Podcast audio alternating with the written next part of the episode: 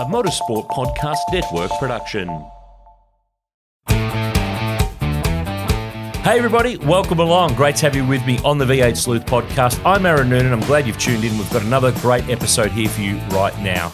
In our last long form episode, I sat down with longtime supercars racer Tony D'Alberto to talk about his motorsport career.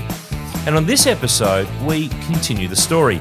Now, this second part of our chat covers off a range of topics, um, primarily from the last decade since he stopped racing in supercars full time. Tony opens up about the heartbreaking reason why his first supercars podium came on one of the saddest days of his life. That infamous 2019 Bathurst race and that infamous Debris Debris situation, as well as his experiences in TCR, and we get stuck into the National Motor Racing Museum couch racer questions, and TD tackles the top 10 shootout. So let's barrel into it.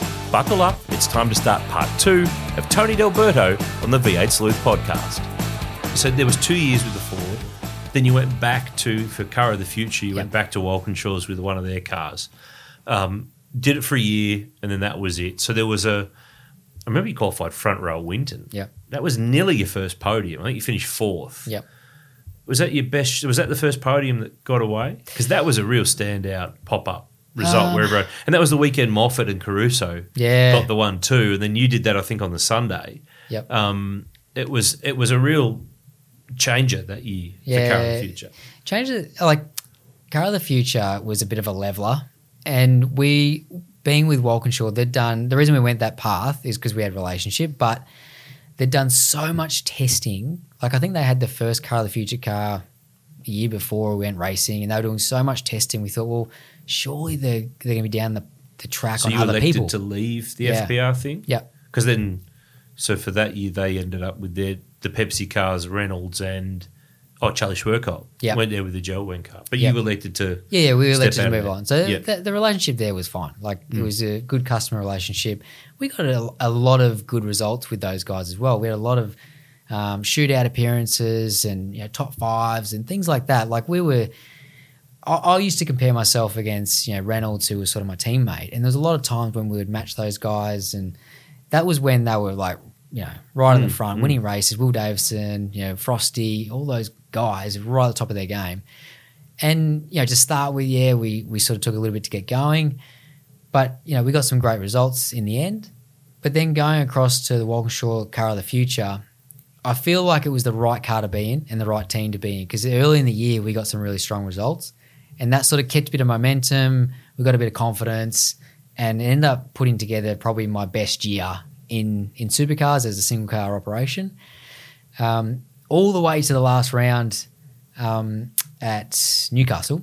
No, not Sydney. Newcastle, Sydney. Yeah. Um, where you know we qualified in the shootout for our last event. You know, we were right at the front of the field, and then to like shut the doors, it sort of felt like you know we weren't quite done, Mm. but we had to. We hmm. honestly had to. We just it was a really hard decision, obviously for my family because they want to try and help and do the best thing by me, but they just couldn't do it anymore. Like it was just like I said before, the costs were horrendous, and you know the support from the category just wasn't there at the time. We had to pull up sums. Hmm. if there's a silver lining to these clouds in motor racing land, there's two retirement or there's two phases of a driver's career. There's full time, Yeah. but in tennis or footy or whatever, there's one and that's it. But you can then become a co-driver, Yep. and then you can drive good cars, and you can do a couple of big races a year, and you can do some other stuff, and that's what you've been able um, to do since then. But before we get into that sort of next phase, what would you do differently? I mean, you can't go back, you can't change it, and there's no guarantee if you did change it that the outcome's the same, better, or worse. But looking back on it now, in that whole do it yourself period, is there anything along the way that you think you should have done differently, that you could have implemented, that you should have changed? I think like my my young son Oscar is doing some karting now, and I feel so much more prepared for what's ahead of him if we go down that path. We, we were doing it from scratch. You know, we didn't have any experience. Like we might have had some uh, interest in car racing and some mechanical experience and things, but as far as nurturing a race driver, we didn't. Um, so I don't regret that we did it as a family, and I'm really proud of what we've done. But if you're looking at just pure drive performance, I would probably do it a different way. You know, I think as I mentioned earlier about placing a driver in the best team, so all they do is focus on driving and let the team worrying about worry about preparing the car and uh, you know setting the car up and you know utilizing all their expertise and giving feedback to me and helping me grow as a driver, I think you'd progress a lot quicker. I think you get to that end game quicker than the way we did it. Um, I think it's the way we did it is probably obviously there's a, a bit more certainty to where you're going, Mm. but it's a longer approach Mm. to you know placing yourself in a team. You know, getting back to you know Wink Up, you know, they try to do their own thing. Okay, this isn't working in Formula Ford. Mm. Let's go where people are winning, and he went boom, won Solid. races. Yeah. So that would probably be the only thing. You know, align yourself with the right team, right people, right equipment, and try and get a seat in in those teams because you know obviously the drive makes a difference, but motorsport is so equipment based. And you don't know what you don't know as well. Wow. When I when I uh, again I'm going forward, but when I rocked up at DJR, then I knew how much I didn't know Mm. because the team, you know, they're operating at such a high level. I thought to myself, how we're never going to compete with this. yeah, what ever, we? ever. we were kidding ourselves. we didn't didn't know it. We just didn't know it. So there was two years that you went Walkinshaw as an enduro driver with Yeah. Tim Slade in the super cheap car, and there was that memorable day on the Gold Coast where you got your first podium. We talked about nearly getting it in Yeah. thirteen at Winton. But you actually didn't finish third, you and Slady. But he was cooked. He was in La La Land because Yeah, he's that was my fault. he's. What did you do? Did you unplug the cool suit? No, I'd I'd hit the um, inside wall at turn two, Off the chicane. yeah, off the chicane. So I've gone off the curb at turn two, And we're in the Gold Coast 600 era Yes. of two drivers per car. and I'd hit the um, the passenger door, and I'd wrecked the door. Right. So when when I came in after my Oh, I remember this now. they couldn't yeah. fill up the ice for the Because they couldn't cool open the door because Yeah. you had caved it. So Slady hops in, and I think he's a bit susceptible to some of this heat stuff. Like he's the fittest guy in the world, but he seems to have it's affected him a few times now. And he's a bit more, you know, meat on his bones, like us. um, and yeah, we were comfortably in a podium spot. Like we were really quick, you know, and that was the benefit again of like me just jumping out of full time. You know, I was in the same car that I raced the year before. Um, uh, you know, we were quick, whatever. But as the race went on, he just started taking weird lines and he was losing so much time to Frosty behind him. And I'm like, everyone's looking at it going, oh, you know, Frosty's coming at him. Do you think he's he needs to press on a bit? And I'm thinking, there's something not right here. Like he's all over the place. It's like he's not even there. And then to see Frosty whack him out of the way in the like last corner. So we're gonna get a podium here. Like I'm I'm losing my mind. Like I'd actually got out of my race suit and then they're like, you're to have to get back in your race suit because you're to have to be on the podium. So I'm quickly trying to put my race suit back on. And then the last corner gets knocked out of the way. Frosty drives past him. We finish fourth. And I'm like devastated. In your race suit. Absolutely to, no podium to go devastated. to. Fourth again. Anyway, Slady comes in and you could see like he was absolutely cooked. You know, I remember like saying to mates, all right, don't worry, you know, like trying to He was not making sense. Like it was almost at the point where they probably shouldn't have tried to interview him after No. the race because he was. Oh, I remember he made a bit of sense after the race to me when he goes, "Just get me an effing drink." so we got him some water, tried to cool him down, and then you know we got the the the news that you know their positions have been And they, and they, hand, they did it pretty quickly. They Yeah. looked at it very quickly and said, "No, that's a bump and run." So I think Swap Riana was, the positions. was I think it was. interviewing It was. They, Frosty. yeah, she told you on the air, didn't Yeah. she? Yeah. and then she, well, she had to tell Frosty, "Oh, hang on, Oh, we'll you, just you're hit-" actually off. Yeah, yeah. And Frosty's like, "Oh, okay," you know. he wasn't thrilled. he wasn't happy. Um, but yeah, we got got a podium, and that that was awesome, you know. And um, that day, um, man, it's pretty personal. But this is what we do on the sleuth, right? That's why we're here. That's what we do. So Steph was actually pregnant at the time, and that day she'd rung me and said, "Oh, I've had a miscarriage." Oh. So like I remember being in the morning, being on the phone to my mum, telling her about this, like in tears. Mm. So we'd actually already planned my flight home on the Sunday, like straight To after the back. race to, to get Yeah. back, right? So I'd gone from like being really upset in the morning to then on the podium, like best moment Mm. of my racing career. It was just the emotions were, you know, one extreme to the other, massive high at the end of the day, but then trying to keep it in check, knowing what's going on at home. And no one else knows those No one else knows. things. Yeah, yeah, yeah. So you this great day of your career is a horrible day in your personal life. So it's the world has a weird way of Yeah, exactly. merging all those things together at the same well, it was time. pretty isn't tricky Yeah. to be honest to gather your thoughts and go and try and do the job. And like I'd I'd only told I think um, uh, Burgo. I think Burgo was the only one Who I was the told. head of- yeah, Walkinshaw at the time. yep. And I remember JC had links with Virgin at the time, and they were trying to help get me a flight out straight after the race. So basically, in this on the Sunday, I did my stint and then got on a plane, flew home. Hmm.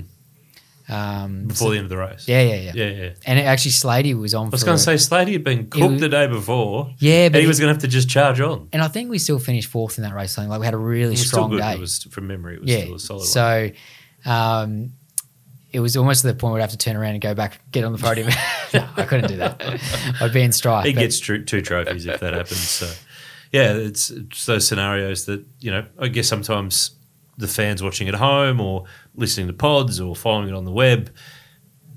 I think that's also the thing that a lot of people forget is that they're so keyed into drivers and teams and people they see on TV being entities like footballers Yeah. too, but they actually forget that there's people. They're people Yeah. who, yeah, they're wearing a fireproof suit or a sponsored shirt or a helmet or whatever, but it comes with all those real life. Everyone's got stuff going on. Yep. Basically, is probably the best way to to describe it. So I think sometimes people need to stop and have a think about that. With Oh, some of the stuff that gets said is crazy Yeah. on social media. yeah, You know, and, and that- actually, yeah, it's yeah, half the time, like um, obviously I'd look after my own social stuff, but and and most of the time people are pretty good on your own stuff.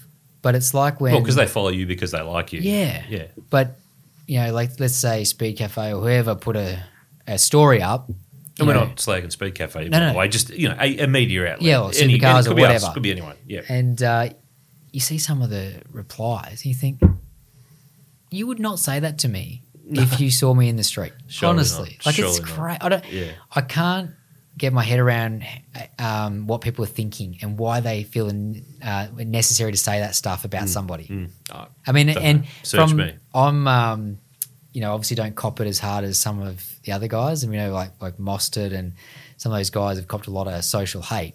It's just crazy, Mm. absolutely. We go, we're going off track, but Well, well, we're You know. actually not because this is actually leading to something I want to talk to you about. Pack the Easter eggs. It's nearly time for the High Tech Oils Bathurst 6 Hour. The biggest production car race in the land heads to the mountain. Easter weekend, March 29 to 31. There's over 60 cars, yes, 60 cars entered in the main race. A pile of support categories, three big days of on track action. Adult three day passes are 50 bucks. Single day tickets even cheaper. It's the perfect way to spend your Easter weekend. For more info, visit bathurst6hour.com.au. The Walkinshaw period where you had a couple of years, then you went to DJR Team Penske, and I think there's a lot of people who went, D'Alberto Penske, hmm. But you're still there. Like that's become your I- a really long period. But to link back to the last topic, you were driving with Fabian in 2019 in that race that you know still talked about on socials and Yeah. online with Debris Debris and Scotty's winning and the engine issue and Fabian slowing down and all that sort of stuff. Did you get dragged into some of that too? I mean, you were kind of the forgotten guy in that whole scenario. I really was. I, I, that that was a shit day. Yeah. It really was. And unless, and I say this with my hand on my heart, unless Fabian was in a different meeting or pre-briefed to what I was, there was never any discussion about, you know, if this happens, we're going to say this and we want you to slow down and do this or whatever. Never, ever. I, I'll, unless I just, you know, wasn't part of that conversation. So it was as big a surprise to me as it was to everybody. I remember being in the motorhome and I'd done my stints. We were looking good. Like I think Scott was first, we were third, and we're like cool, double podium, happy days. Mm. And I remember the you know the safety car came out, and uh, Scott and Jamie go blasting down the straight, and I'm looking and I'm looking. So you're watching on TV. I'm watching on TV. Yeah. and I'm looking. You know, they've come out of the elbow, gone past. Like it seemed like an eternity. Because it was. Yeah, Yeah. looking, looking, looking, and then Fabs comes and he's got the whole field banked up behind him. And I'm What's like, your initial impression? I'm like, what the, what are we doing? What is going on? Do we have a problem? So I remember running from the motorhome to the pits, and I went up to Ryan Story. I said, "What is going on? We're going to get in trouble for this, aren't we?" So you're thinking this is deliberate, not we've got a problem and our car's buggered and Well, I- rolling down to start with, I was just trying to work out what's going on, Mm. and like I, I knew, I know as, as good as anybody, if you back the field up like that, you're going to get in trouble. It's against the rules. Yeah, and it was said to me, "Don't worry about it. All good. You know, we'll be fine." Okay, so I'm like, believe them. Mm. These are my gu- the guys that my bosses, and I've got a huge amount of respect for. And you go, okay, no worries, Mm. no dramas. Um, and then obviously it all went down. Fabian pitted. There was literally people like team owners running out in pit lane, swearing at Fabian as he's coming down because they knew what was happening. It had affected their Their race. car. Yeah. Yeah. And in some instances, it had affected some of their cars actually in a positive way. Yes, But I don't think they realised that at the time. True, true. I mean, some, yeah, some people won out of it, and but there's obviously some big losers, and in the end, we were a massive loser of it. Well, But- because you, you got a drive through, and then of course in the aftermath of it all, put back into last in the race, Yeah. and Yeah. a fine and everything that went with that. But I remember, you know, as the race unfolding, uh, there was a huge amount of chat on social media about it, and there was a story that came up on my phone. Uh, Mid race, No, there's like Oh, right at the the race. right at the end of the race, and it was something about how you know uh, Fabian had caused or he were he had contributed to helping Scott win the race. You know, and Fabs goes out of the car. Good friend of ours, Andrew Jansen, is in the motorhome with us, and we all go and see Fabs, and we're like, dude, this is big. Mm. Like, this is huge. And and again, to this day, Fabian swears to me, and we're friends, that he knew nothing about this. And he said, he's like, what do you mean? What do you mean what's going on? I'm like, mate, there's so many people teeing off about this. Like, Mm. this is big, right? but he didn't understand that. He didn't see I don't know if he didn't understand it, but because he's just been in the car doing what he's been told, told, doing what he's been told. being loyal, being Well, he, you know, if you if- following orders. He's, he's an employee of the business. Yeah, I mean, and I, I never got too involved in how it went off. I didn't really Mm. want to know. Mm. Um, but I don't think, to be honest, it was as. It looked very blatant, but I don't think it was like pre-empted or it was uh, pre-planned. You know, before the event, or I don't know how you would do that. I'm, I'm not sure. But there were peculiarities. 100%. The radio discussion, But it, pronunciation. Yeah, but you you know what it's like, Noons. You you can uh, put together something and uh, make it sound a certain way. Yeah, oh, you know, totally. or, Yeah, or yeah. the other way, Yeah, yeah, depending on way. what you want, Yeah. how you want it to be portrayed. right? Totally. So, but I do remember, you know, Fabs had to stay back at the track really late, and she had the stewards, and there was all sorts of hearings and all sorts of stuff. He also had to report to Penske. Yeah, he was up most of the night talking with Roger, Tim. Yeah, there was a. It was very serious. Mm. Yeah, it was very very serious. And to be honest, like you said before, I, I wasn't part of any of that. I didn't. I wasn't brought into it whatsoever. I was like the forgotten soul, the whole thing. I mean, I didn't play a part in it, but I can look you in the eye and honestly say that there was nothing on the lead up or anything like that. That this is what we're going to do, or we're going to help Scott, or nothing. Anything. So it was a, it was really crap.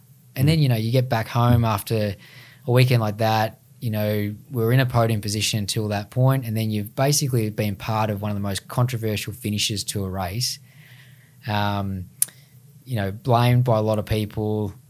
It's not a really very nice feeling. Mm. Um, And- we're saying that you, you basically escaped it because Fabian bore the brunt of it from a, a, a fan and- perspective.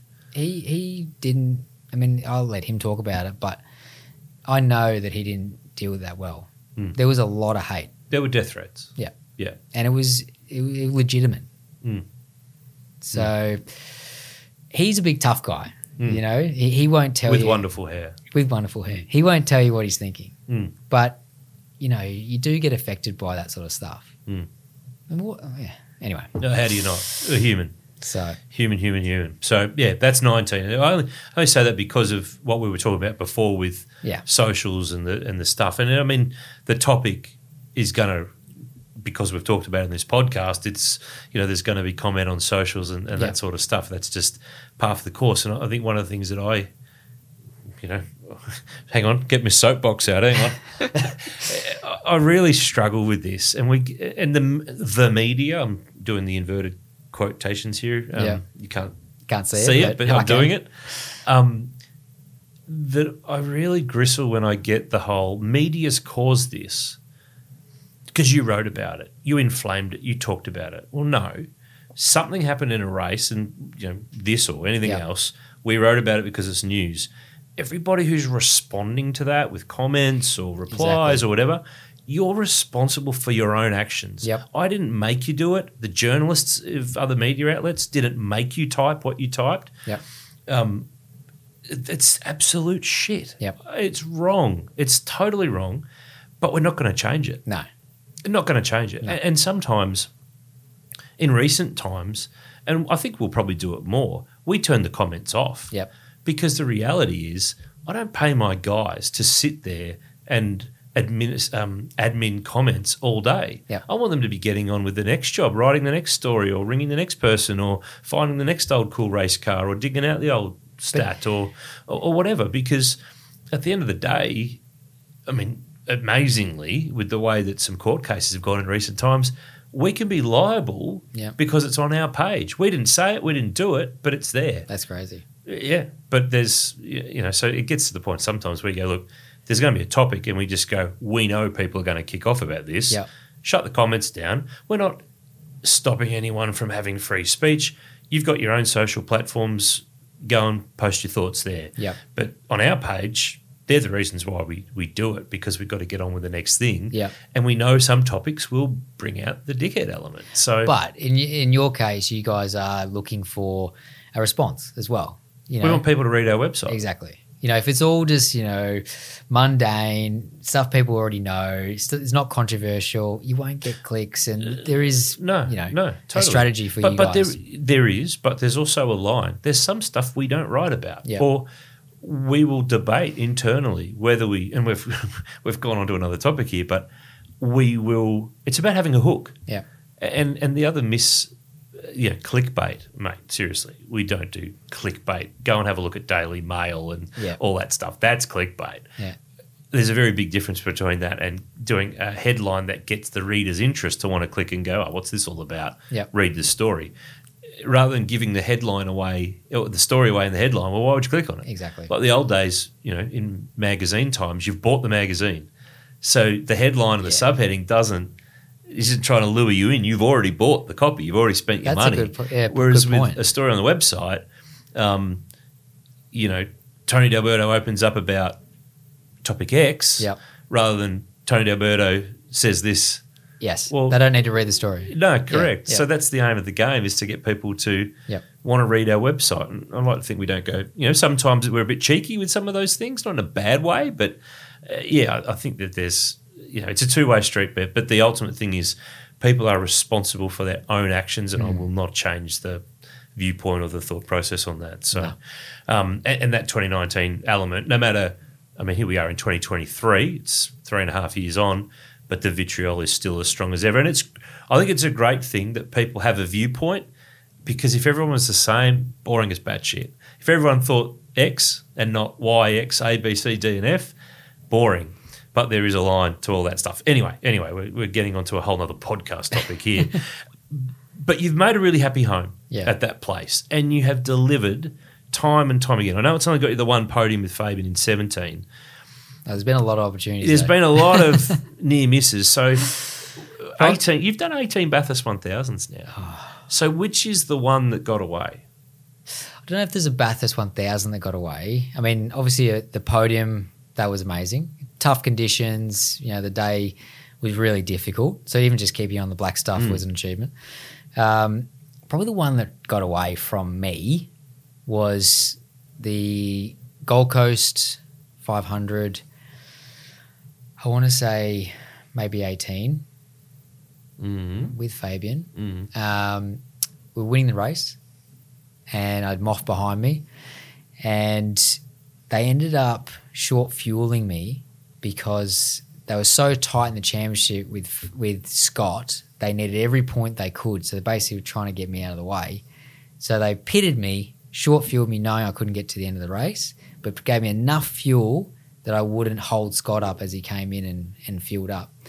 And we ended up having to, you know, uh, short shift and we, we, we couldn't make it to the end base. He fell back through the field. We just didn't have enough fuel, Mm. you know.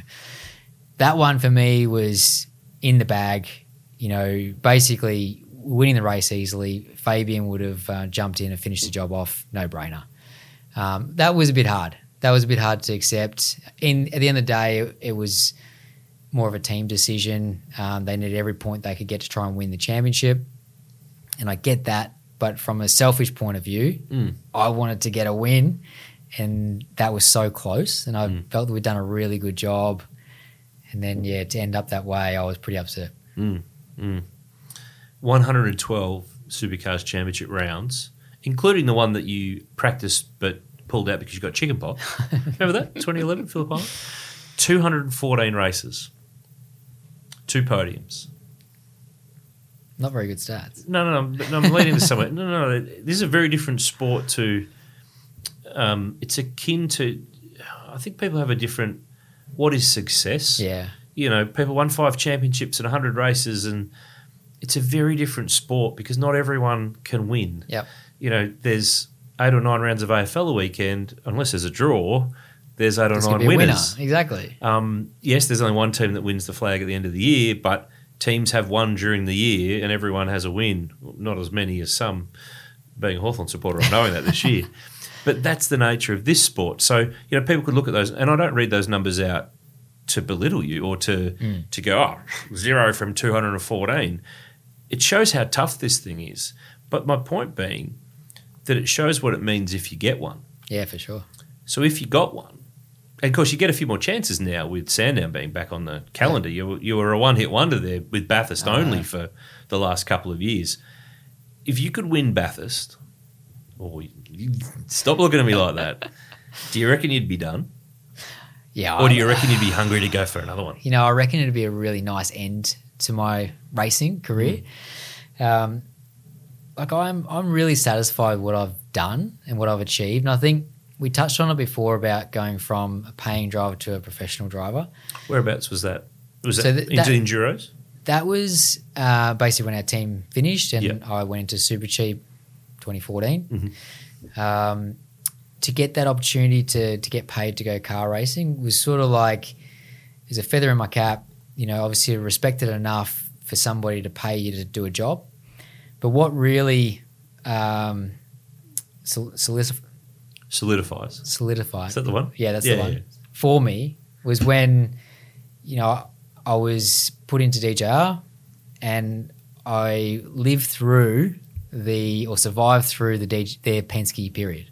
When you say survived, you mean that they kept get, getting you back. Exactly. Like this is, and it was Penske. A, a team or an organization they could pick from anybody they want, right? They had enough respect for me and they valued my contribution to the team enough to keep getting me back year after year, even when.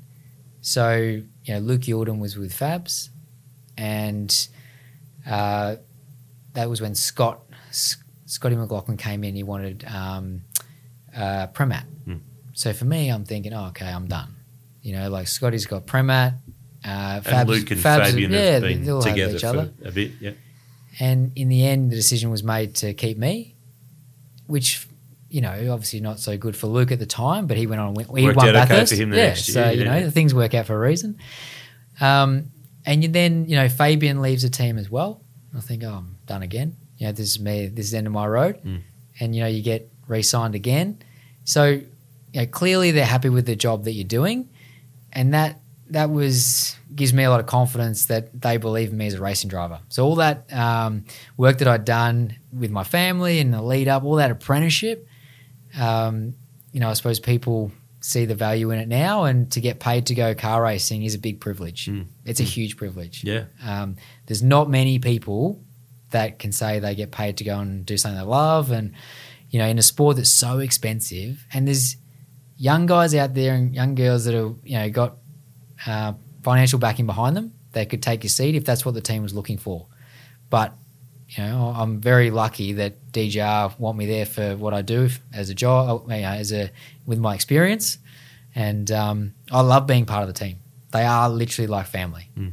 You know, I go up there every uh, few months and you see the team, or you catch up with them in a race meeting. It's just like you know you never left sort of thing. Mm. So it, it's been a really great phase of my career, and um, you know we've spoken about our family being Holden family, and to you know now be one of- with one of the best four teams in the country is sort of a bit strange, and probably something my uncles probably can't get their head around. Um, but it's been probably the best part of my career. Mm. You know, I've I've loved being part of it during, even during Scott's success with the team and Fabian's success when, you know, they're winning a lot of races. That was awesome to be part of that. You know, Teams that- championships. Yeah. And you're contributing to part as part of that. So, Yeah. and you're part of a Penske history that's, you know, go and look at the names. It's it's a bloody good list, and you, you're among it. You, yeah, you, you, you- I mean, a small part of it, no yeah, doubt. but you're there. Your But- name's on the list. At the end of the day, like I said before, they could pick whoever they want, and it's just nice that they have that confidence in you to re-sign you each year. Do you have to go one year at a time? The, I mean, without getting into the nitty Yeah, gritty yeah, of it, but it's very much on their terms. Yeah. You know, if they didn't you got to keep a good- delivering. Yeah, so- you can't really have a dud year. Let Let's say, uh, you know, I wanted to go somewhere, but they wanted to keep me. I couldn't do it. Mm. I couldn't go anywhere. But if they didn't want me and I wanted to stay, bad luck. Yeah. you got Yeah. it. Um, but it, it is a bit like that. And sometimes you feel like you're almost having an, an audition every year. Yeah. But- But, but is that a good thing because it keeps you on your toes? You can't slacken off. It, it does, but I think that surely there comes a time when the team go, you know, if you have a an off day or something happens, you go, well, for the last seven or eight years, he hasn't done that. So maybe we'll cut him some slack this time. You know, like you, you sort of Mm. Yeah, built yeah. up enough respect within the team, and Yeah, a few brownie points, a few, Yeah. few credits in the bank. I- exactly. But it is very much like that. You know, you have the co-driver sessions, and they are like a shootout. The, the co-driver Grand Prix. The, the co-drivers literally think that they're getting assessed on that session. Mm. You have to be the quickest, otherwise you're not going to be there next year. The most important half an hour of your motor racing career. Exactly. Yeah, yeah. Exactly. Do you know how to find the right oil for your car? Now you can find out quickly and easily online thanks to Castrol's Rego to Oil tool. Simply type in your Rego, select your state, and within seconds you'll know the best Castrol products to unlock the edge of performance in your car. So what's your car best suited to? Just search Rego, the number two, and oil and find out. Have you enjoyed TCR? I mean, you've been in it since the start, 2019, um, with the Honda setup with Wally and the Civic Type R. It started with great momentum. Then, of course, COVID really smashed it. It's taken a while to took a while to get going when other motorsport got going again. What has it done for you? Because it's you clearly you won the title, so that's Yeah. good. Took you a while to get some races on the board. Like they were starting to rack up before you got some wins, and then they started flowing. Yeah. What do you enjoy about it? What, what does it do for you? Could you still do the enduros without doing that racing that you do? Because you have done other, you know, you did some GTs with Grant Yeah. Denyer with the Ferrari. Yeah. You do some of the Lambo stuff with the 12 hour, um, the TCR stuff. Um, there was the Mercs. Yeah. Oh, that Yeah, was a few years ago now. So Yeah, I mean- without being able to bolt those other bits together, do you reckon the supercar stuff would be too hard basket now? I I think uh, it keeps me sharp, Mm. and that's why I'm so active in trying to find sponsorship to go racing. Um, because outside of supercars, free drives are just you know non-existent. Mm. It happens a little bit in GT world where you know you, you partner up with um, an amateur driver and who owns it. the car Yep. and whatever. So Yep. I, I do a bit of that with um, Adrian Deitz now. Prior to that, I was doing it with Twiggy, uh, Max Twigg. We actually won the endurance championship that year, the that component of the season. Um, but it, it, I always look to try and do extra stuff to keep my hand in. and when TCR came in, I wasn't really that sold on it. Yeah, front wheel drive. I had no experience with it, but I had like a, a really small relationship with Honda, and that was through the business. Uh, but it, it was very small, very small. And actually, the year before TCR came in, I'd gone to see them about doing a production car um, campaign. So to convert a Civic Type R into production car, Full roadie spec. yeah, because I'd done uh, a year there in the Lotus with Grant Denyer. That's right. I forgot that. Yeah. Yeah. I was like, oh, maybe Honda would be interested in doing that. And they they said, look, we're not going to do it. Um, we only trust JAS to build our cars. So if it's not built by them, then the business isn't going to go for it. Which is the engineering company in Yeah. Italy In Italy, they build bu- the builds Hondas. Yeah. Previously did super touring cars and Yeah, so they do Yeah, the, TCR the um, you know their GT program, all the TCR stuff. So they're approved by Honda, Mm, basically. Anyway, so then TCR came on board, and you know I still had that relationship, and I floated the idea with them, and I said, "Listen, just build this car." That ticks that box. you're like I already know the boxes you want ticked here. And their their thing back to me was, "We're not going car racing again. We've been burnt in the past. We're not doing it. Um, the business won't go for it. You know, they're very conservative business. So the first year in TCR was very small sponsorship, and the rest of the year was sort of propped up with the category and other little sponsors, and it was very like tight budget. It was just to try and get going, Mm. to try and prove ourselves to Honda, and that relationship has just grown over the years to now where they want to do it. Like every year, they come back and they want to do So it So they're ringing you first before yeah, you're ringing like them. it- it's Yeah. just it's a great relationship now, and it's just grown over that time because of you know the the trust and in both you know myself, the team, and you know Honda as well. And to win the championship last year was just really nice to pay something back. Mm. You know, because they don't have huge budgets. You know, it's not like they got money to throw at it. I've had to twist a lot of arms along the way to to try and get them involved. And then to you know winning the championship, it was just a really nice thank you. And there was a few people leaving the business, and it was like their last event, and it just was really nice. So, um, but I, I use all that stuff for extra mileage, and I think TCR itself, it's sh- sprint races, so it's short, sharp, fierce racing with young guys that just uh, like me when I was their age I was about to say that. super yeah. aggressive, take no prisoners, don't care about the damage. You know, for me now, is I'm in a different um, stage of my career where, you know, I, I bring all the funding to this program, right? So if we go and write the thing off, someone's got to pay for it, Mm. you know. So I try not to hurt the Don't thing too many Yeah, yeah. too many times, but uh, it's a different approach and.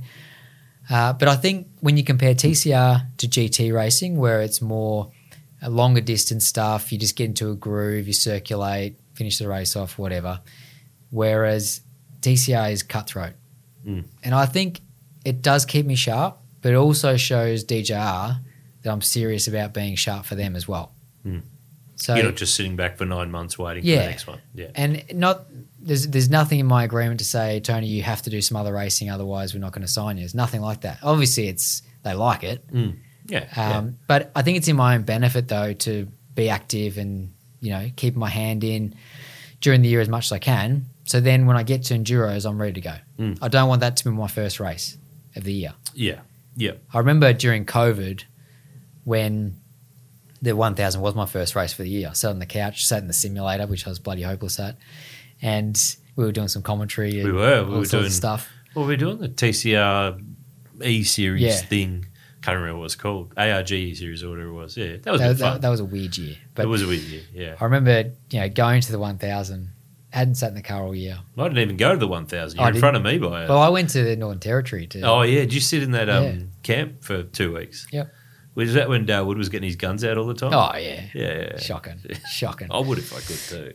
That was actually a bit of fun. I, I remember um, they were talking about getting a house, I think in Sydney or something, something like that. All the drivers to quarantine before the event, and I'm like, nah, I want to go see the team beforehand. So I'm going to go to ter- Northern Territory, you know, quarantine up there, and then I can go to the team before. So I went to um, DJR, spent a week there. Then I went to the 1000.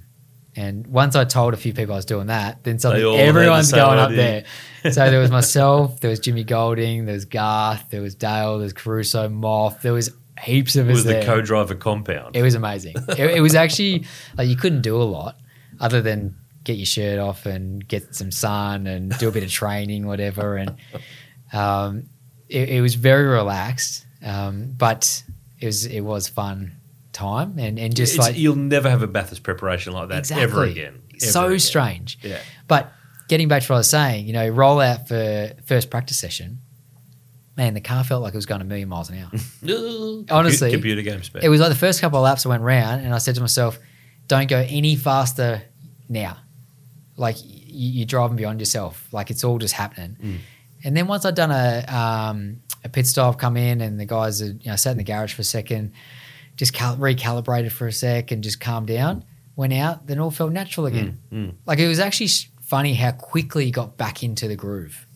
Uh, but that first run out of pits, I remember sitting behind Lowndesy and Garth and a couple other boys because we were um, the second team in pit lane, and they were just hell for leather going for it. And I'm like, I'm going to crash if I go any faster. I'm not right ready now. yet. I'm not ready. I'm not ready. Are you worried uh, about the future of TCR? I mean, there's not many cars in it this year. It's been what 13. Yeah. There's not um, okay. Lynk & Co. There's been a few other newies popping up, but there's plenty more cars in the country that are not on the grid. Yeah. I I think we need to have a solid second tier circus, which is the Speed Series as it's Yeah. currently deemed, and there's you know the TCM stuff and GTS and TCR and Trans Am, and I think it's really important that there's this other second thing that's floating around. It's it's not supercars; it doesn't have to be. Yeah. but I'm I'm a bit worried, Uh, and it's not just because of the grids at Phillip Island either. I sort of go well. I'm interested in your take because you've got a vested interest in it. Yeah. I mean, I've been there from the start. Yeah, The yeah. very first round. Sydney Motorsport Park 2019. I remember our, our good friend, friend Grant Rowley. you got the first pole, didn't you? Yeah, we did. Yeah, Yeah. Um, you know, Grant uh, sort of convinced me to get involved. He he was the the guy behind you know uh, the marketing and you know hype around trying to get this off the ground. And I was like, oh, I'm not sure, not sure. Anyway, we, we get involved. I've seen the growth. I've seen how good the television package is, the amount of laps you get on a race weekend. Um, it is okay. It's, it might not be supercar spec, but it doesn't need to be. No, no. How Um, much of, and this is a great question for you because of the way you, you do your deal to make Yeah. this program happen, is being on Stan choking you out in terms of the, the, the, cra- the numbers are not big. They're not big at all. You're behind a paywall and it's not the biggest motorsport paywall that there is. Yes. Does that hurt it to the point where Not really. When you look at some of the numbers that they're getting, it's actually pretty good. Like the television from the free to air element um, component? Well, it might be. It might be. I'm not exactly sure, but, but, as long as sponsors are happy and no, that, I brands mean, are happy so so every involved. year with Honda, right? They they have to justify it. Mm. They have to do their return on investment, and they have to justify it internally. So all those numbers are super important, and it does stack up for them to Mm. be involved. Um, we see you drive your Honda Civic Type R. We see you drive your Shell Mustang, or sorry, your Shell V Power Mustang. Got to get it right. What's your day job when you're not doing that? People want to know what what is Tony D Yeah. doing apart from being a dad, a husband? It's what are you doing? What's your go? So I'm back involved in our family business now. Which is which we it's now known as Centaur Products. Before it was Belmont Nominees. Mhm. and this Uh, is Centaur that was on your race car yeah. back in the Many years ago. 2010, sort of the white Commodore Yep. era. Yep. Yep. so still alive. Uh, and the business has evolved quite a bit. We still do a lot of paint work, but we're doing more automotive manufacturing in a small way. So one of our biggest jobs is for the Victorian Police. So we build the pod that sits on the back of the divvy van that the you get so if picked you've up ever on a been Saturday locked night. up in a divvy van, Yep. you're riding in one of Tony D's family company creations. exactly.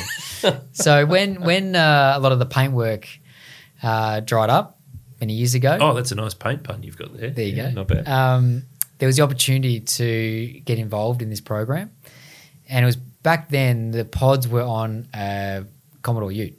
Mm, mm. So that's so how is this long like a ago it was. tender? You got to go and, Well, tender for it wasn't thing, at the it was- time. It was I, I don't exactly know how it started. It was more Uh, I think the company that was doing it through the GFC sort of struggled, and Vic Vicpol were looking for someone new, and we sort of fit fit the bill quite well because we had painting, we had assembly, a little bit of fiberglass experience at the time. Um, so we sort of had all those elements or ingredients, and it just sort of grew from there.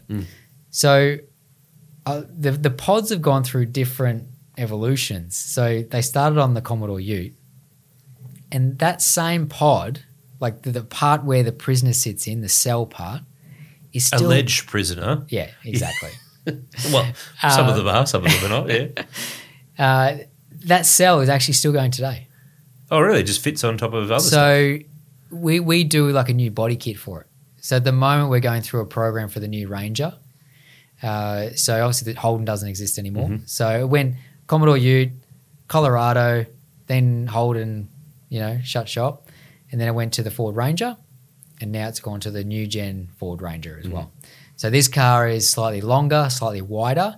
So we've had to put like a body kit on our pod to make it sort of look integrated into the vehicle Mm. because Ford really want it to look part of the Yeah. of the vehicle. like so it's rolling out the, the production line. yeah, that. exactly. Um, so the rear quarters, uh, they're fiberglass, but they look like the steel ones from factory. So a lot of people think we just put the pod in the in the tub, Mm. but it's not. The whole tub comes off, and you know the, the pod sits on the chassis, and yeah. Mm. So that's fully ing- integrated into the car. So there's uh, aircon, there's cameras, there's all sorts going on. A lot of safety so do you, gear. Do you get the cars to your place, then you put it on? Yep. Yeah, so it's not a case of you supply them and they do it. It's you do it all. You send us the cars, we'll do it. Yeah, so when when we need cars, I just rent or contact at Ford. Yeah, right. I need five more cars, and they they put cars aside for us for this program. We bring the cars in, we put the pod on, integrate it, then it'll go to a dealer just to get uh, final fit out. Goes to Vic gets stick it up, and then it's Turn on on the road. police car. Yeah. Yeah, And how many people are working in this business? Like, how big is this? uh, we've, we've got about 35, 35 full time staff, um, which isn't huge compared to what we used to have. Mm. Uh, but as aside from the the police pod stuff, we still do a lot of lot of spray painting. So we do work for Walkinshaw. Uh, we just did the Volkswagen program for them. They- did like a front grill um, jazz up of their Navara, um, of the Amarok? Amarok. Yep. Uh, we do a bull bar for the Navara for a company called Premcar. Uh, we do a, a tractor bonnet for you know like a it's called Goldacres this company right Hmm. and you know like a John Deere Yeah, so you got yeah. the big wheels and the Yeah, yeah. little bonnet sort of Yeah. thing so it's basically like one of those so we build the bonnet from scratch out of fiberglass assemble it all paint it and and ship it to them in Ballarat Good place. Good place. Bloody cold. Believe me, I grew up there. so we've got all these different elements to the business It's all going on. Uh, And what's your what's your gig in all this? What's your official Oh, title? I don't know if I Chief have one pod bloke? No, no, they're not. I'm not on the tools. Bloody hell! Actually, during COVID, the- Oh, they let you on the tools? well, I was doing a lot of driver training. So between racing, I was doing a lot of driver coaching, and that's how I'd make additional money. Mm, mm. Then COVID hit, No more of that. all that stopped. But it was like a perfect break off for me to get back involved in the business because during COVID, being an essential service for Victorian Police, we didn't stop. So had you not been in the business before COVID? I had when I first left school, Right. and then I was going to become a racing driver. Yeah, exactly. No time for real work. Yeah. Exactly. So then I left the business and uh, I hadn't been there for 10 years or whatever. So uh, it was a perfect time for me to get back involved, but I had to get in the ground floor. And I was literally, uh, you know, spray suit on. I was helping build the pods, fiberglass up to my eyeballs, itchy as hell. Um, and I did that for at least probably a year and a half before I moved out of that role. And it was actually really good for me to learn, Hands on. yeah, just just to get back deal. into the business. Yep. And it wasn't like glamorous whatsoever. Mm. You guys No, wouldn't no. recognize me, honestly. No, no, no. Just might see your eyes. See my eyes, but you know, like as a lot of people know, I like to do my hair and you know be fresh shaven, Been all that sort of stuff. You know, exactly. Um, but I was like in the trenches, mate. In the trenches, just uh, doing my thing and learning. Uh, but now, I suppose I'm in a management role, and I mean, I, I look after purchasing and scheduling.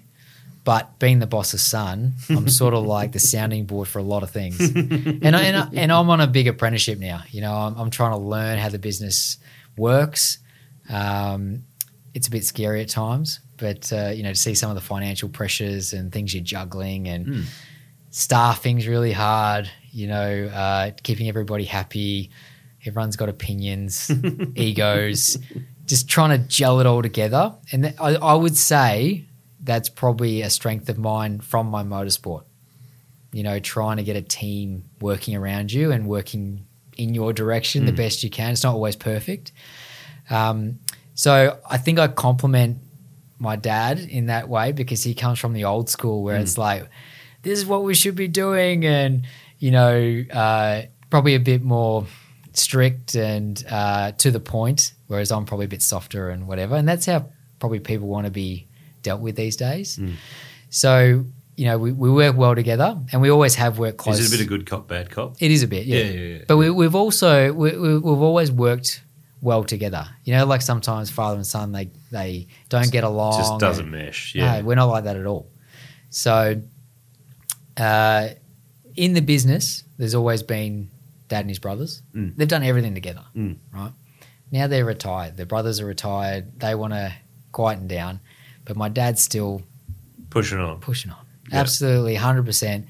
So you know, his plan is to obviously take over the business, and um, we For keep you. we keep pressing on. Well, I suppose at the end of the day, Yeah, yeah. At the end of the day, but so that's my uh, nine to five. It's actually seven till three. Yeah. seven till four some days. Uh, it's very busy, and then when you add in the racing side of things, kids, Mm-hmm. wife, Mm-hmm.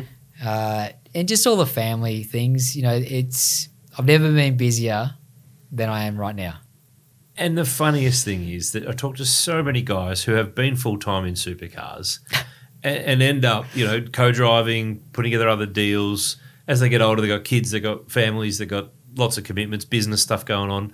And they go, oh, geez, I'm so busy now. Take me back to, Yeah. you know, whereas Well- they would have told you 10, 15 years ago how busy they were. Well, that's what I'm You- oh, you at. went for a run and you, That's what I'm oh, you at. made some calls and you went to the workshop and Because, like, you know, when I was full time, you'd easy. come out this way, Noons, and you go bike riding down Beach Road and you'd have breakfast. And Mm. what a tough you, gig. You know what I mean? Tough gig. Now you got a real job.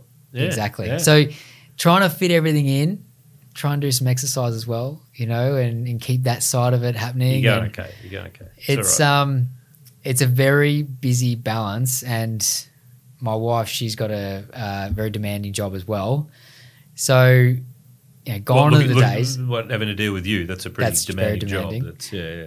Gone are the days of you know you, your wife stays home look after the kids and all that stuff both are working Mm. it's full on Mm. you know we've got child cares we've got after school care before school care it's, There's it's chaos There's lots of juggling. Lots of juggling.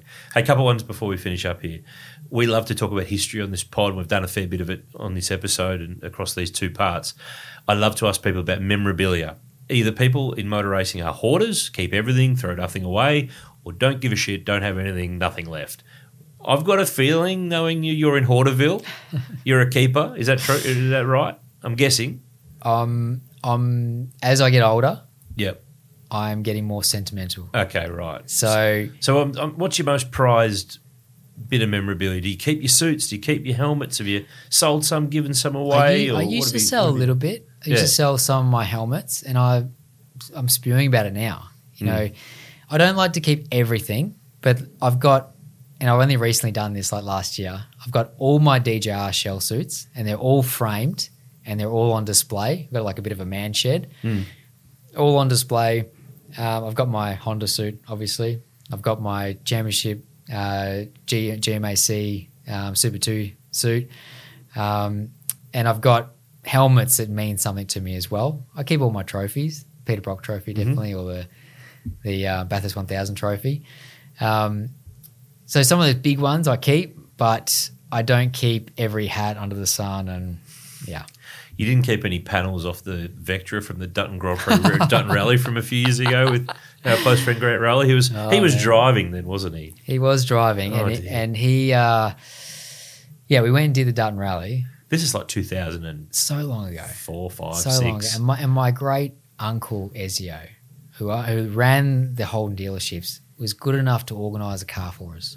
A, Vectra, a silver Vectra, Yeah. wasn't it? Yeah. And I think The problem in the end was I don't know whether my uncle had for- informed Holden of what we were doing with the car. Oh, okay. Awkward. So I think they thought we were just uh, driving this car from point to point, and we, but we were actually doing motorkhanas in this thing and like driving the. Competitive little Like- stages yeah. as part of the Grand. Uh, well, no, it wasn't the Grand Prix rally by that stage, but it was the Dutton rally. Yeah. yeah. So we did like it was like a um, DECA course or whatever it Was it is. Shepparton? Yeah, Yeah, yeah. and The driver training centre. Up Yeah. there. So I'd done my run, got a time, whatever. And then Grant hops in, our good friend Grant, who's done a bit of go karting, Mm. but I don't know if his, his glasses dropped down or something. But Some, there was- there was red mist or he fog ran or out of something. talent big time. And I remember standing on the side of the track watching, and he's come through the last corner. And on the outside of the corner was an electrical box. And he's come through the corner, and those those uh, courses had a bit of gravel on them, like you know they probably weren't that clean. And he's got all this steering lock on, so I can see the the front wheels like full lock, trying to turn around the corner. And instead of him getting out of the throttle and just you know admitting defeat, I'm not going to get through this corner properly. He's tried to press on with it. So has he had the whole it's front wheel drive, it'll pull It'll straight, be fine. Get on the gas, pull it out. Which normally front wheel drive, that's the plan. So but there wasn't much there was room. just no grip there. Yeah. And then he's got onto the grass and he's kept trying to save this thing.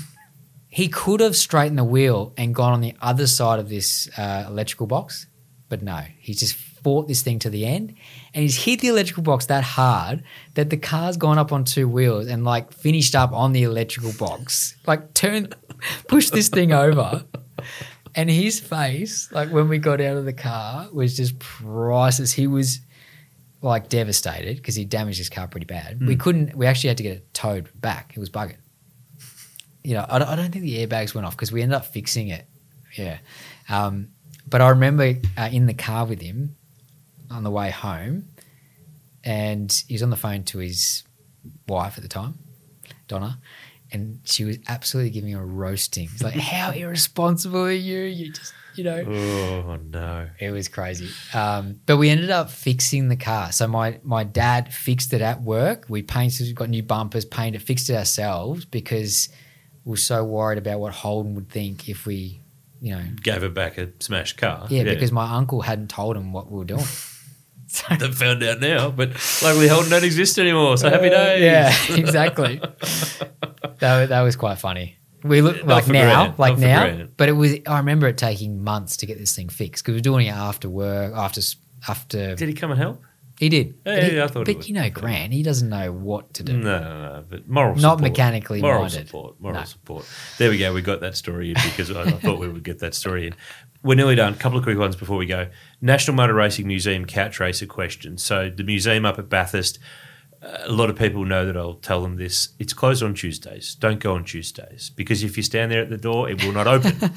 Sometimes they're they're moving stuff around and setting Yeah. up new exhibitions, but Tuesday not open. Uh, other days open. But check the website, um, the museum's Bathurst website, or the National Motor Racing Museum Facebook page for details. One day you might have a car in there. You might have a suit. You might have something on display there. You never know. Corey State is our resident food critic. What's your favourite Italian dish? Well, it's Very ch- appropriate It's question. changed over the years. What's it right now? Uh, I would say pizza. Mm. Uh, Homemade? I love, yeah, Yep. homemade. Uh, Toppings? Well, I do have pineapple on a pizza. Nothing wrong with that. I'm good with it. Uh, but generally, like you know, capriccio, something like that with olives and you know a bit of ham or prosciutto. But I'm actually gluten free now. What Oh my god! is is this like a must do health thing or a it is. right? So it's like my chiropractor of all people has told me to go gluten free Mm. to to keep down some inflammation in my body. Right. So, and at, at, earlier in the year, I was having some issues. So I'm like, just listen to him. Yep, no dramas. I don't know whether it was his treatment uh, or the the gluten, lack of gluten, but anyway, it fixed itself. So Right. now when I have pizza, I've got to have it on a bloody gluten free base, and it's shit. so I would say now, Sneak one every now and uh, then. yeah, You'd exactly, okay. You'd be exactly. okay. I would say now, probably homemade pasta, but you can do gluten free with that. Right. Yeah, that'll Yeah. be fine. That'll be fine. Uh, Matt's question: What's the highlight of your trip to Bahrain with Rod Nash Racing in 2007? Is there a proper answer here, or is this going to get you in trouble? No, he said he told me he was going to say this. Actually, Right. Okay. So, He just wanted a shout out. oh, is that all it was? Yeah, hey Matty. There was no highlight to your trip. Ah, look, we we did a bit of sightseeing. right. Uh, I can't remember if there was any nights out. It was a long time ago now. I don't know how I don't know how some people remember this stuff. Honestly, I do struggle with what year was what, but luckily I've got a lot of stuff written down, whether it's the stats of races or it's the histories of cars or things like that. Yeah, but some years do blend into others. yeah, there, the there was there was a few things, but uh, yeah, probably not for the audience. today. Righto. Okay. I had a feeling you'd say that. uh, Lachlan Kemp, I like this question. What felt better, winning the Super 2 title or the TCR title? Or same, Uh, as we talked about in part one. yeah. Similar sort of scenarios. Look, I think it, it was quite similar. I, I think uh, probably the Super Two was uh, more memorable because I did it as a as a family and a group. But then I also was really proud of what I achieved in TCR, Mm. A- as you know, doing it myself. You know, Got to pick one. I feel like there's some fence sitting here going on. I would say right now because it's soon, like it's it's only just happened more recent. I would say TCR. It's fresh. Fair point. Fair point. Uh, Johnny Hutchins, he's from the beginning, 1997 Cadet 12 Victorian Karter of the Year. Is that you? I don't know, Really? You don't remember winning that? maybe. No? Who were some of your rivals in karting? Any of them go on to bigger and better stuff? Who, who was in your sort of karting class of Uh, way back when? Who was your big karting rival? Uh, probably Jace Lindstrom. Mm-hmm. He's doing. He's still. He runs his own karting business now. He didn't quite um, progress, but um, I was like with Slady, um, Harris. Mm-hmm. Oh my god, that guy was so aggressive in a go kart. Hasn't so changed. aggressive. Hasn't changed. His thing always would have panels hanging off the thing. uh, Andrew Thompson. Tomo? Yeah. we used to go hammer and tong. Shane Price. Mm-hmm. Who drove with you at Yeah, uh, Bathurst? Was it 2010? yep. Yep. he was a very good go karter. Yep. Very, very. Dave Reynolds. Um, Who drove for TDR in development series actually. in 08 in your championship winning car He and finished did. fourth from memory. was it Purple Pig? Uh, yeah, it's And on time. Yeah, that's Yeah. it. Yeah, yeah. Um, yeah, so I was sort of around a lot of those guys, but like a Wing Cup or a Davo, they were always a bit older than me. Mm. Got a great photo which I'll share with you. we'll put it on socials. Yes, let's do that. There's a photo of me following uh, Will Davison at Ipswich Raceway, and it was in like um, JICA, it's like Junior Intercontinental A, I think it was, and um, it was a round of that championship, and Will had come in for like one race, and with the Tony Kart and all the flash gear, painted helmet, you know, like Will is, you know, the professional. And there's a photo of me behind him with my black helmet on, like You could old barely see out the panels. steering wheel, like mate. it was just the most amateur uh, effort ever.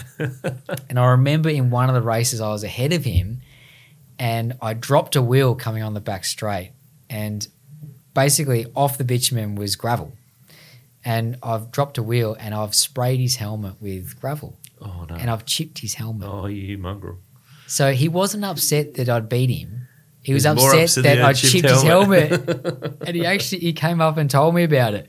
Um, but I've got a great photo there of me just you know hanging onto the thing, and Will looking all professional in his Tony Kart and all his gear. In his Tony, like, it wasn't your car. It wasn't- There's a no, sorry, it brand wasn't my car. Tony Yeah, Kart. exactly. For those who might not know about karting, let's clarify that just a little bit. Couple more. John Alford, is you being on this podcast considered cheating on Grant? of course, remember you were part of the original Parked Up Plus team alongside the great man. Um, do you consider this cheating? No, I, I consider this a step up, big time. I said I going to say it was complimentary to the No, relationship. this, this is a privilege to be on. Uh, Parked up was a, a grind. It was an absolute grind. No, like I mean, it, it was it was a great thing to do during COVID, and I'll, I'll take credit for Parked Up, the name itself. It was it all you, you're doing? That was my name. Parked Up podcast. No, Grant wanted to do a podcast. I come up with the name, but then like we did a lot. Because of this was all during COVID, Yeah, wasn't it? That's there was nothing else to do. Yeah, like, yeah. and what we we're trying to do, oh, what I was trying to do, is give my sponsors and all the people that follow me something to keep following while we couldn't go racing. Hmm. And then once we got went racing again, I was like, okay, well, I can get out of here now. Yeah, Like, I'm too done. busy. Yeah. I've got stuff to do. got work to do. Uh, Paul the Dude Morris on Oh, wow. Instagram from the Dude, 2014 Bathurst 1000 winner. Do you have a Honda road car? I do. What do you have? I've got a Civic. Type R? Yeah. No, not a Type R. Oh, No. just base model. Well, the, the Civic now, like the I'm giving you a one- chance to do a Honda plug. so- Yeah, the new one. So there's only one uh, model of the Civic other than the Type R. Right. Whereas before there was like, you know, the base model, whatever. Yeah. Uh, beautiful car. My wife actually drives it most of the time. Right. Okay. But you've got one. That's good. That's good. Dale Wood, Oh dear. did you enjoy the full moon party in Thailand with me?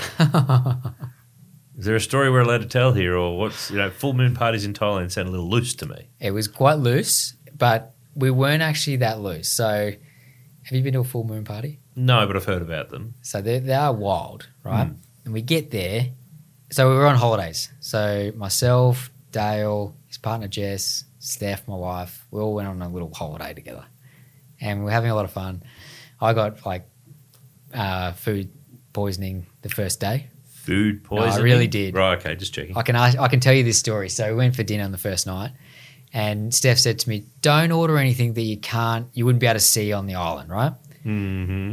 So I ordered a duck curry. And you're thinking you can see ducks on this island. I don't know. I don't know what I was thinking, but it was delicious. Anyway, I was as crook as a until dog. Until later on. Absolutely wiped me out for two or three days. Yep. Anyway, so I sort of recover from that. Then we go on this full moon party, and we get there, and it's wild. It's raining. It's just full on. Like I just on the beach. yeah, I, I couldn't get into it. Like it was just too much for me. So then we decided, right, we'll, we'll try and get home. And what they do is they have boats going back to the shore, like or back to the main island, every hour or whatever. But the line was so long because everyone was wanting to get home. It was raining and just crappy conditions. We're like, right, how else can we get home? So Dale, like Oh, he is, Where's this going? He goes and approaches like some little privateer dude with his little tinny. Privateer. Yeah, Yeah, he's like- a race team. yeah. Yeah, he's got this this little tinny boat with a little engine that's going a million miles an hour, trying to get him get us back across. And we had to convince him to actually let us to you know to take us back. Did you have to get your wallet out for this? Oh yeah, for yeah, sure. yeah, yeah. Anyway, it was so scary because the waves were so big, and we're in this little boat. And what happens is people get injured because there's no lights or anything, Oh, and they get see what you're wiped out by the bigger boats. Yeah. So I'm thinking to myself, if my family knew what I was doing right now, they would kill me. Mm. Absolutely kill me. This is not in the how to have a tourist holiday here. no, and I'm so like conservative with that sort of stuff, like safety. I don't, I don't go on big rides and all that sort of stuff. Even though I'm a, I'm a racing driver, which requires me taking risk, my everyday life I don't. Mm. So we're on this boat, and I was holding on that hard that when we got to the other end, my I could barely like pull my fingers off. They were just like cramped, and everyone was laughing at me because I was so scared. And you know, Dale still takes the piss out of me today. And so, therefore, the answer to the question, did you enjoy the full moon party, No. is Absolutely not. okay. I figured that was But, what we got to say. But when you think back on it now, good times. Then again, as we learnt on the pod with Dale a little while ago, you haven't had any employees um, wallpaper your you know, toilet or shower at work with him with you crying dare. on national television. They, I haven't cried on national tel- television just yet. hey, they wouldn't Bathurst, dare. I reckon you're allowed to have a tear. I reckon you're allowed to. But I don't think they dare wallpaper the bathroom No. at, at your office, that's No. for sure. Top 10 shooter, you've done a few in your time. Um, it's the way we finish these pods. Give me the first word that comes into your head. You can say one or two words if it sort of fleshes it out, but try to go with one word. You can't repeat anything. Okay. Okay. What's the first thing that comes into your mind when I say Fabian Coulthard? Eyes. Eyes. Not hair? No, I don't, I don't know. I The, think- the I think- eyes are I think the girls go for dreamy, the eyes. Very dreamy. Very dreamy. Roger Penske. Absolute professional. So professional. Professional. Let's try to get the one word. We're going okay. Sorry. TCR. Oh, expensive. Another word? Uh, yeah, I don't know. That's all I got. Yeah, fair enough. Dawood. Character. Lamborghini Huracan. Uh, red. Thought you might say that. Tony Liuzzi. Um, chick magnet. if you put a um, if you put a dash in there, that's one word. Uh, a hyphen, I mean. Grant Rowley. Hopeless. Come on now, that's rough. Development series. Mm, Champion. no, I don't, see, I don't even think like that. I don't even think like You that. I, I literally was thinking like you know stepping stone or There something you go. like that. That's all you had to say. Yeah, yeah, there you go. Stepping stone's good. Two to go. Bathurst. Ah, just the pinnacle. Pinnacle. There you go. Last one. Aldo D'Alberto. Boss. I was interested. Is it boss or dad? He's gone for boss. Fair call. boss. Well played. Well played.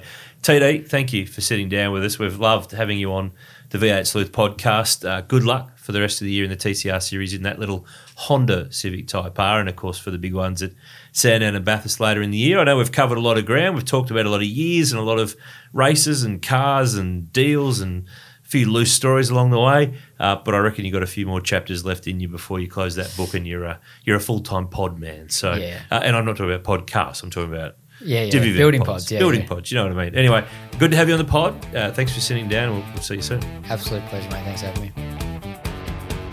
There you go, Tony D'Alberto on the V8 Sleuth podcast. A really engaging, informative chat. I thoroughly enjoyed sitting down with him. Well, right here, where I'm recording this right now. I was sitting in this chair. He was sitting in the chair on the other side of the table. Uh, thanks so much to TD for coming into V8 Sleuth headquarters to talk through his motorsport career. I really appreciate it when our guests uh, have the time to come on in and sit down. It's really great. Now, while TD's a long-time Holden man and these days a Honda pilot. Uh, his time at the wheel of an ex-FPR Falcon is a nice little segue into the next episode of our pod with the long-time team principal of that team, which is now known as Tickford Racing, Tim Edwards. On part one next week, we hone in on his amazing career overseas, British Formula 3 and the nude Mika Salo season launch in a sauna in Finland. True story.